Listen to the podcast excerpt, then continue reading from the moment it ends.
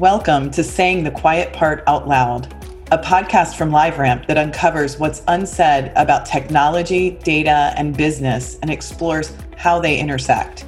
I'm your host, Daniela Harkins, SVP of Commercial Strategy at LiveRamp. We're hearing more about data collaboration and partnerships these days as companies use them to build customer intelligence and create the experiences both you and I love. It's data collaboration at work when we get Disney Plus with our Verizon plans, or collect airline miles when using a particular credit card. But how are these close, second party data relationships faring when consumer awareness of data privacy is at an all time high? How do you assure consumers that you respect their privacy while establishing trust and building new partnerships? There's a lot to unpack on data collaboration. So we invited two experts on the topic to discuss the latest. Here's Vihan Sharma, Managing Director of Europe from LiveRamp, and Bruce Biegel, Senior Managing Partner from Winterberry Group, discussing where we are with data collaboration and where it's headed beyond marketing. Bruce, welcome and thank you for taking the time to join me for this podcast. I'm very excited to have this discussion around second party data with you. Uh, how would you define uh, second party data relationships and uh, how, are you seeing this definition change over time? Yeah, great to speak to you again. Wish we were together in person, given that I'm coming from Miami today.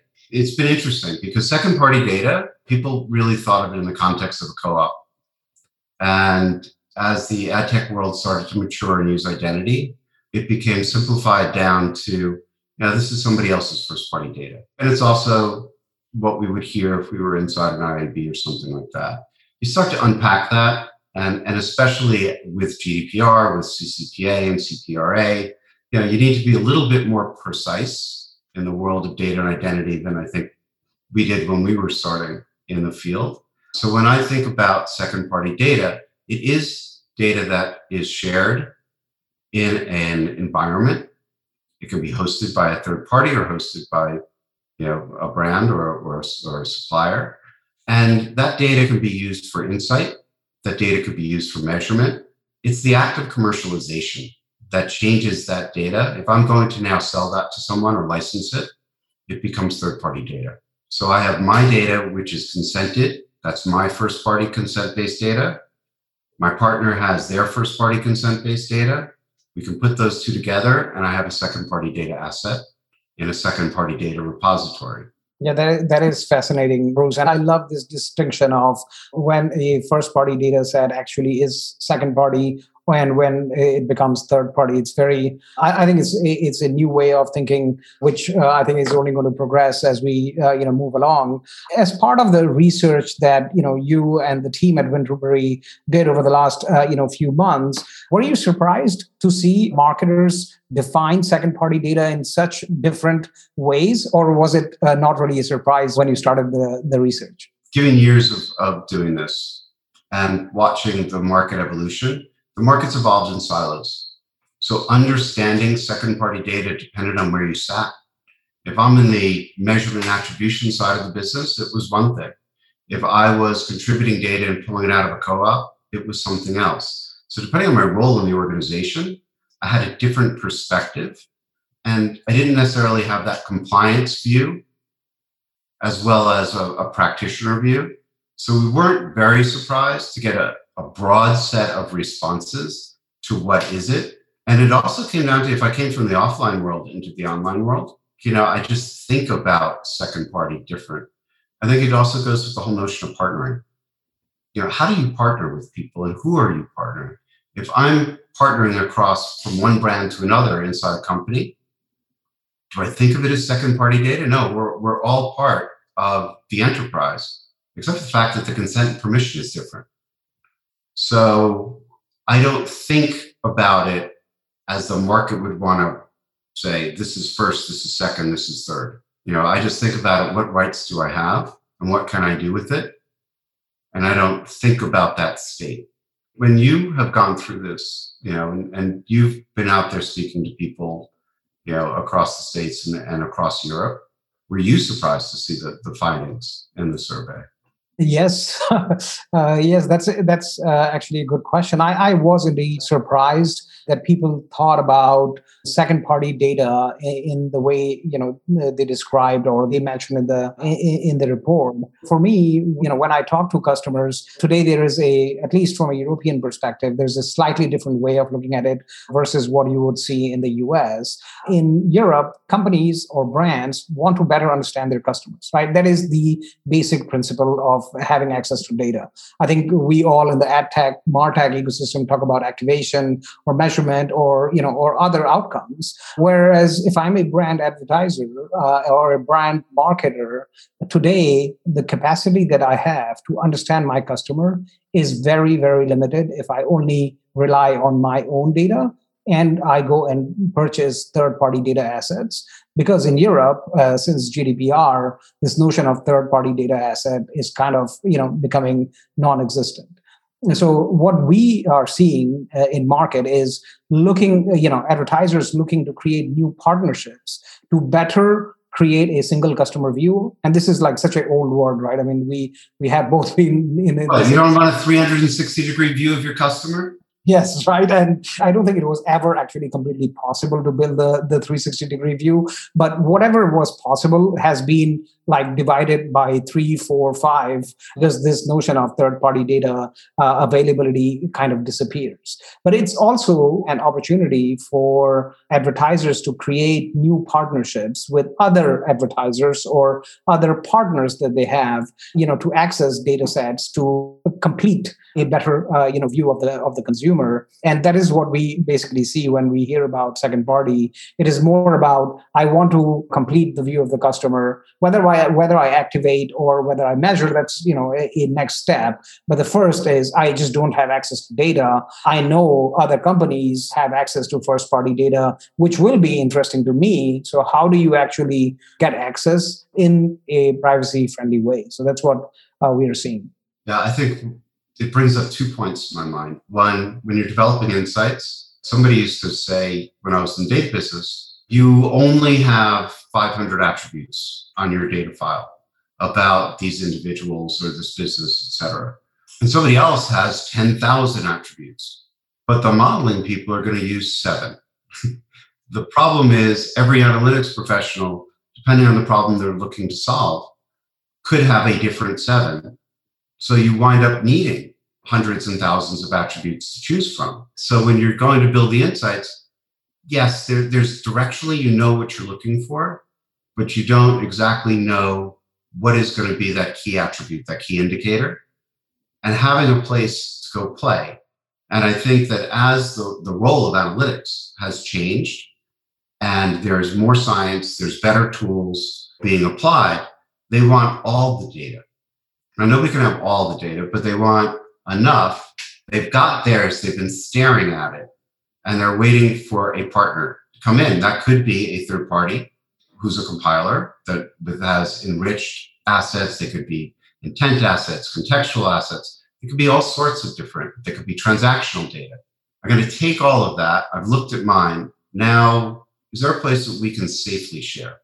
And, and safe is a big word because I think when I partner, it's not just about the rights I have, what I can do with it, but it's also security. I need to be comfortable that if I'm going to move the data, that it's moved it to a secure place and that I can take it out and someone else can't take a copy of it away. So I think about was the data consented? Do I have the right to look at it? Do I have the permission from my partner to look at it? And that could be between a brand within itself. That could be a brand in their agency. That could be a brand in another brand. We're seeing publisher co ops but it comes down to what permission do I have and what level of permission. Because I don't want to expose my data and, and wind up in trouble. So I think it's, as we think about this notion, we think about how do we partner and what are the rules of the road? And I know you've been working a lot on this as you've been rolling out Safe Haven and building on Safe Haven because it's not like Safe Haven sprung up yesterday. It's been around, but, but the market's evolving. What are you seeing from your customers? Yeah, I mean, I think for us, this whole notion of control was really very important when we started talking about you know safe haven as a platform. And advertisers when they have data they completely want to have trust. Their their data is not going to be misused and I think historically, when you are doing a particular campaign and you are using a third party to do the matching, you felt comfortable because you were sending the files to somebody who is trusted. However, in a lot of the, the industries we operated in, like you know retail CPG or you know the travel industry, etc., you have network of partners who have a very different way of looking at each other right? So there is no no inherent trust between parties. And when we started building or thinking about safe haven we wanted to ensure that we bring this level of control back to the parties who are there to collaborate with each other so that when I am permissioning as an advertiser a data set which can only be used for insights, I want to ensure that the platform I am going to use actually has this cap- capability to restrict usage uh, of that data to insights only this is how uh, safe haven was built. And i think today we are seeing more requirements coming in from advertisers who are basically saying i want to only share a particular view. I want to have all my data in an environment but with a partner one i will share a very specific view which i feel comfortable with but with partner b i'm going to share something completely different. And i want to be able to have those capabilities into a platform which makes collaboration very, very very easy. At the same time you know allowing for me to control exactly you know what data uh, i share with who i want to share with you need a collaboration engine which is going to be able to handle this kind of complexity in order for you know brands to feel comfortable that they can you know partner with multiple companies using a single platform because it's all about scale. I mean you want to be able to have a network effect as an advertiser uh, so that you know the value you unlock is by having multiple partners. So that's a trend we absolutely see uh, coming along in the market and believe that is crucial for success. When you are looking at advertisers, have you seen any other uh, you know industries outside of retail uh, CPG who are thinking about collaboration as uh, a key driver of change within their business plans? So, absolutely, retail CPG, and also with the rise of retail media markets and retail marketing, we're seeing bigger emphasis on how does a brand share with their retail partner travel and hospitality, we're seeing pretty good growth. I think that the two that are most challenged will be regulated financial services and healthcare. Yet, for insight, this is far more approachable. And the interesting thing is, if, if you were a, a bank, you know, credit card provider, and you had a partnership with a co-branded card with a travel company or a hospitality company, et cetera, you were already sharing, but you were really careful about, you know, the credit card company could take in and promote. You know, it was not bi-directional and there was not enough of a view. But I think this really enables those type of partnerships to go to a next level. And healthcare, they're moving in the right direction. But again, that data is even more sensitive. Media entertainment's always been a share. Auto was less in the sharing mode, but I think they've got a lot of use cases, especially global use cases, because of, of the scale of the manufacturers and the fact that in some areas, the dealer network is separate from the automotive brand. So now you've got how does tier one and tier three collaborate? Those are some, and of course, the, the charity world, the not for profit, they've always exchanged everything, and they're usually exempt from most rules which is why if you donate to one, you show up on 10 other lists. But, you know, again, they don't want to spend a lot of their budget. They just want to have a cross licensing ability. So we, we tend to see them more in the co ops than actually using shared analytic environments you know i think when we are talking to some of the you know some of our customers we believe that you know we have been talking about some things for a long time right? The digital transformation. This is like a key topic and you know everybody said well covid changed and accelerated digital transformation. You know i think uh, from what i see and what we see within our clients we actually believe collaboration is one of the foundational elements required for digital transformation of an enterprise because today as you mentioned companies have the you know many brands within their own holding uh, environments. They do not share data today. They have a huge partner network like the Carrefours or the other retailers, but they, everybody is kind of uh, you know keeping their data within their own environments because they do not actually trust what is going to happen with this data. Right? If we talk about digital transformation, you know, it is not just about technology. I actually believe it is about data access and being able to leverage technology to create new insights, new outcomes that we probably have not seen in the past. First of all, do you agree with the statement that I just made? Uh, secondly, uh, you know, have you seen uh, advertisers and brands thinking along these ways when we, they think about digital transformation? You know, think about them as companies and enterprises now because I think the use cases go beyond the advertising and marketing use cases. If I'm doing a digital transformation project, I'm trying to do supply chain optimization, and I've got a long supply chain, and I need to be able to understand that data, feed it forward to me, feed it back. But you know, some of that data is very proprietary. So you need to be able to collaborate with your supply chain, whether you're in the advertising world or, or in the products side of this. I see a lot of product applications around this I remember doing a data strategy assignment, and the first part of it was a data assessment.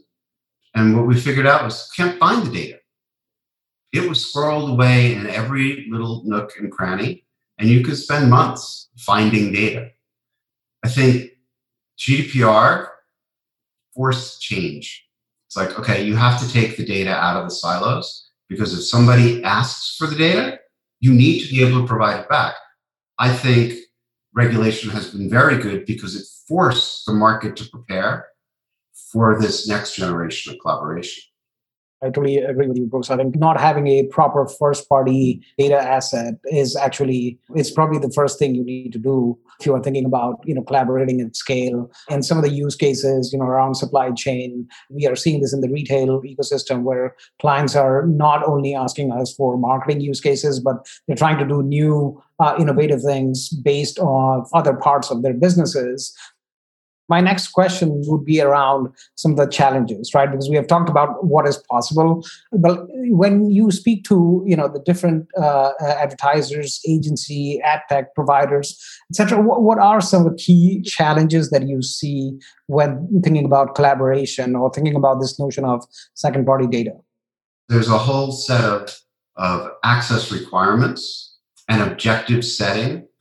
And if they're not clear on their objectives it's hard to get somebody to say, great, let's just throw it in there because of those barriers of compliance, IT, security, privacy, et cetera. So you really need to button up your use cases. And I think the market has been focused on their first party data strategy. But as you also saw from the survey data, they're not there yet. It's definitely in process. So if we spent the last couple of years finding the data, working on consent, really managing that data layer, we think that, that the decisioning use cases, what do I need to do in the customer journey? What do I need to do in a product lifecycle? Whatever that is, I think that they're now wrapping their brains around what am I going to do with it and why, so I can rationalize. Until you have that, that change management of going from, oh, this is mine to second party, this is ours to share and, and both benefit, it, it, that's the big journey. Because once you're there, the actual physical doing it is not the challenge here. It's the people part of the organization.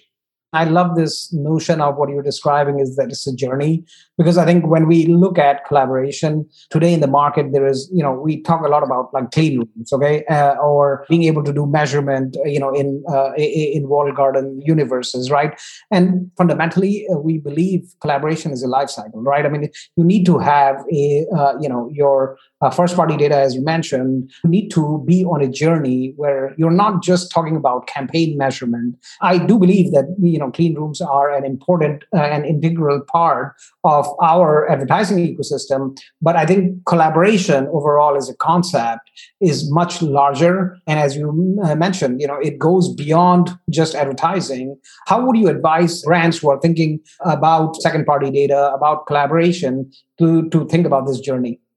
look, if, if you're going to go in and out of a walled garden, the walled gardens are not letting the data out, or they'll let uh, segments of that data out. But you don't market in just one garden. So you have to look at this and say there's a whole landscape here.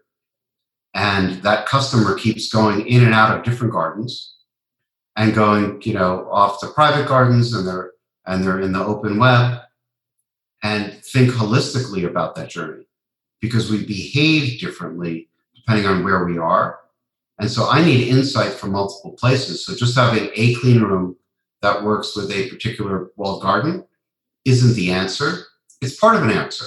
I may need to take insights from there and say, I've got these learnings. How do I apply these learnings to the next set of customer journeys and the next set of data so that I have a more holistic picture of measurement and attribution? Measurement and attribution is hard. It's hard in the best of times, but when you lose pieces and you've got all these black holes, it gets even harder. But I think you got to walk before you run. So picking the use cases that allow you to operate across the broad, broadest part of the online and offline ecosystem is probably going to benefit you the most.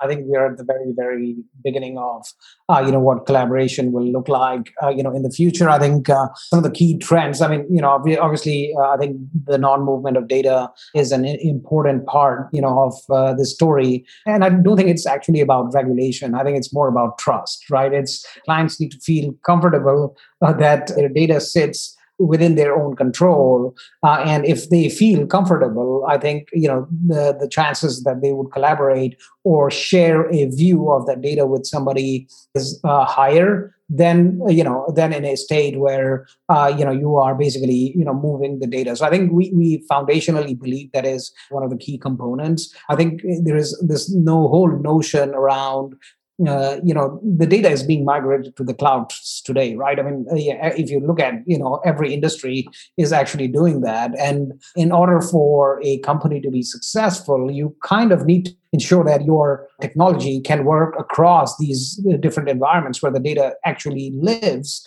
And so you know having something like data fleets was a key uh, requirement for us when you see those two trends which is building trust and ensuring that you can collaborate across the multiple uh, you know clouds which are going to be very important for data management going forwards. Bruce, any recommendations guidance that you would like or uh, you know predictions that you would like to share with the audience here?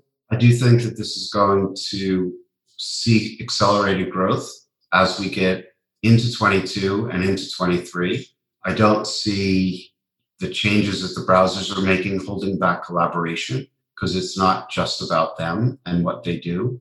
And it's also, we're going to see the extension of these technology use cases. And, and the reason we call them technical data environments, because they're not MarTech or AdTech. They're not put in one bucket. Yes, they are technology. They're one of the 8,000 technologies out there, but it's going to have to span because I don't think the organization, just like you don't need 10 CRM databases, you don't need 20 different collaboration data environments because it's it's too hard to maintain. So I do think that brands will settle on a handful for specific use cases and some for more generalized. But I, I think that just because this is people and process transformation at a time when everybody's worried about cookie deprecation and the rest, that, that it takes longer because the market is in movement it's in more movement than I think we had in the last six or seven years. You know, death of the cookie shook up the environment. Last year was talk. This year is action. Next year is a dose of reality. I think that's where we are. But Vihan, this was great. It's always good to talk to you. Hopefully, it'll be in San Sebastian or Cadiz or in Paris when we have our next conversation, perhaps over a cocktail. But but really, thank you for having me on today. No, thank you, Bruce. And it's very nice to talk to you as well. And I do hope we get to uh, meet this year in person and uh, you know enjoy a cocktail. So thank you for taking the time. Take care. Thank you. Thanks to Bruce and Vihan for a really wonderful primer on where we are with data collaboration.